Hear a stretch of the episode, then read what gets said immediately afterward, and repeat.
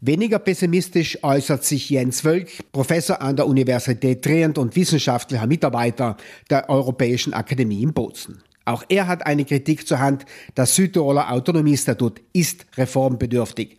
Es fußt auf ethnischer Trennung, auf dem Prinzip starrer Sprachgruppenregelungen. Na, es ist alt, weil es eben auf der Vorstellung der Trennung beruht, äh, in einer Situation, wo die Gruppen eigentlich nicht getrennt sind, sondern zusammenleben. Äh, und heute, wo das Zusammenleben ein wichtiges Thema ist, denken wir an die Zuwanderung zum Beispiel und die sogenannten neuen Minderheiten, äh, gibt es neue Ansätze in der Forschung und auch in der Politik, in der die sich allerdings die Forschungsansätze in der Politik noch nicht durchgesetzt haben, gebe ich zu. Aber in der Forschung spricht man also ganz deutlich von so einem, und das ist ein Perspektivwechsel, spricht man heute von der inklusiven Gesellschaft. Gesellschaft.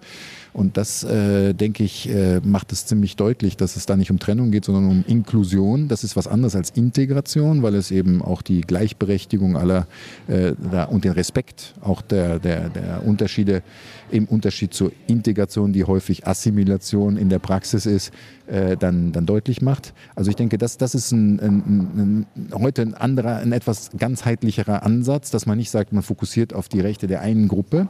Aber ich denke, das ist auf der anderen Seite in, im Südtiroler Fall damals äh, nicht nur legitim gewesen, sondern auch nötig gewesen und hat dann dazu geführt, dass sich dieses Modell etablieren konnte und dann äh, weiterentwickeln konnte. Und es hat sich weiterentwickelt. Trotzdem findet Wölk auch, dass Südtirols Autonomie die drei amtlichen deutschen, italienischen und ladinischen Sprachgruppen zur Konkordanz zwingen, zum Dialog und zum Ausgleich. Genau, Südtirol würde ich auch als Vorläufer bezeichnen, in, in dem Sinne, dass es eben ein Beispiel war, äh, wie es gehen kann. Und äh, man hat aber natürlich äh, in, in anderen äh, Gegenden andere Voraussetzungen, die ganzen anderen Faktoren. Und man hat dann äh, einige Dinge durchaus genommen, also die Tatsache zum Beispiel, dass äh, alle repräsentiert sein müssen in der Verwaltung, diesen, diesen, diese Vertretung, dann dieses Konkordanzmodell mit dem Power-Sharing in den Institutionen und solche Dinge, die sind auch auf der, auf der ähm, europäischen Ebene zu finden finden. Aber es gibt so einige Dinge, wo eben dann doch die, die Nuancen auch ein, äh, ein bisschen anders sind. Zum Beispiel auch jetzt ein ganz unverdächtiges Thema, die grenzüberschreitende Zusammenarbeit und der Minderheitenschutz, die waren in Südtirol, äh, gingen die von Anfang an nicht zusammen, da hat man nicht dran gedacht, sondern äh, aber, aber im, in der Europä im europäischen Rahmenübereinkommen ist, äh, sind zwei Artikel der grenzüberschreitenden Zusammenarbeit gewidmet. In der Europäischen Union gibt es keine Minderheitenregelungen. Der Europarat verabschiedete hingegen die Rahmenkonvention zum Schutz nationaler Minderheiten und die Charta der Regional- und Minderheitensprachen. Standards, die weit unter dem Südtiroler Minderheitenschutz liegen. Zwei bindende Abkommen, aber nicht immer direkt anwendbar, bedauert Wölk. Na, bindend ist es schon, aber es ist nicht direkt anwendbar. Also äh, insofern, das ist, das ist schon noch ein kleiner Unterschied. Es ist nicht Soft Law, sondern es ist schon bindend und es wird auch eben überwacht und es gibt auch dann Berichte und, und das ist, glaube ich, schon ein, ein Mehrwert. Auf der anderen Seite äh, ein Minderheitenschutz, der von außen äh, auferzwungen würde, äh, würde wahrscheinlich auch nicht nachhaltig sein und nicht intern dann in, den, in der alltäglichen Dynamik funktionieren. Man wird das dann nur machen, weil man es machen muss.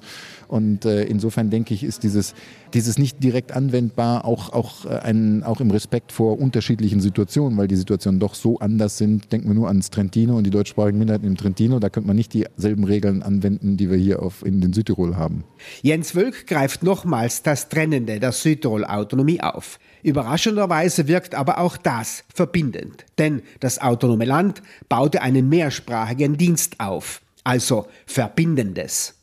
Genau, ich denke, das ist wirklich ein, äh, ein Paradebeispiel für, für eine Südtiroler Entwicklung. Das war sicher nicht beabsichtigt, aber auf der anderen Seite hat man auch nicht, auch schon aus Kostengründen und aus organisatorischen Gründen, hat man nicht gesagt, wir bauen zwei Verwaltungen auf, meine, äh, um das absurde Gegenbeispiel zu machen.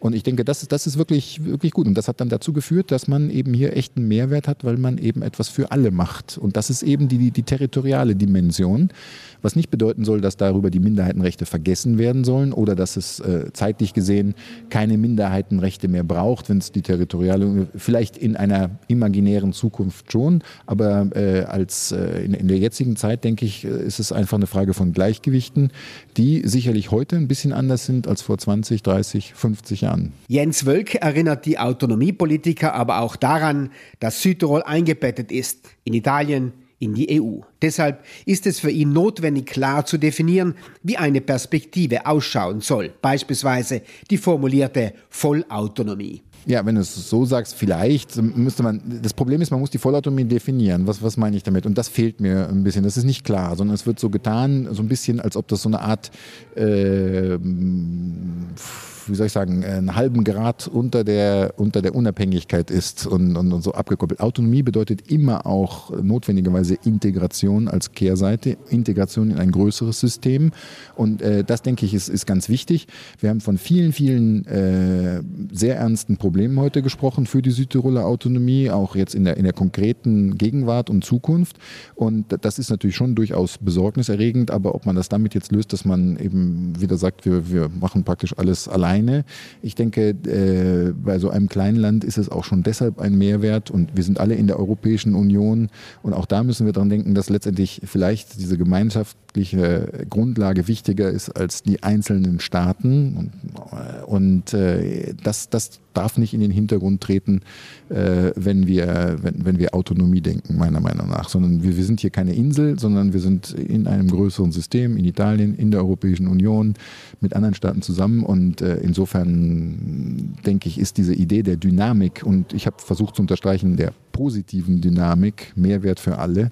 Ich glaube, das ist äh, letztendlich ausschlaggebend. Verfassungsrechtler Francesco Palermo, ehemaliger Senator und Leiter des Föderalismus-Instituts der Europäischen Akademie in Bozen, wirbt dafür, die alte, ungeliebte Region nicht auf den Misthaufen der Geschichte zu entsorgen. Palermo empfiehlt Südtirol, die Überreste dieser Region zu nutzen für eine progressive Autonomiepolitik. Ja, sagt Palermo, die Region könnte eine Zukunft haben. Äh, die Zukunft der Region hängt von der Region selbst ab und natürlich von den zwei Ländern.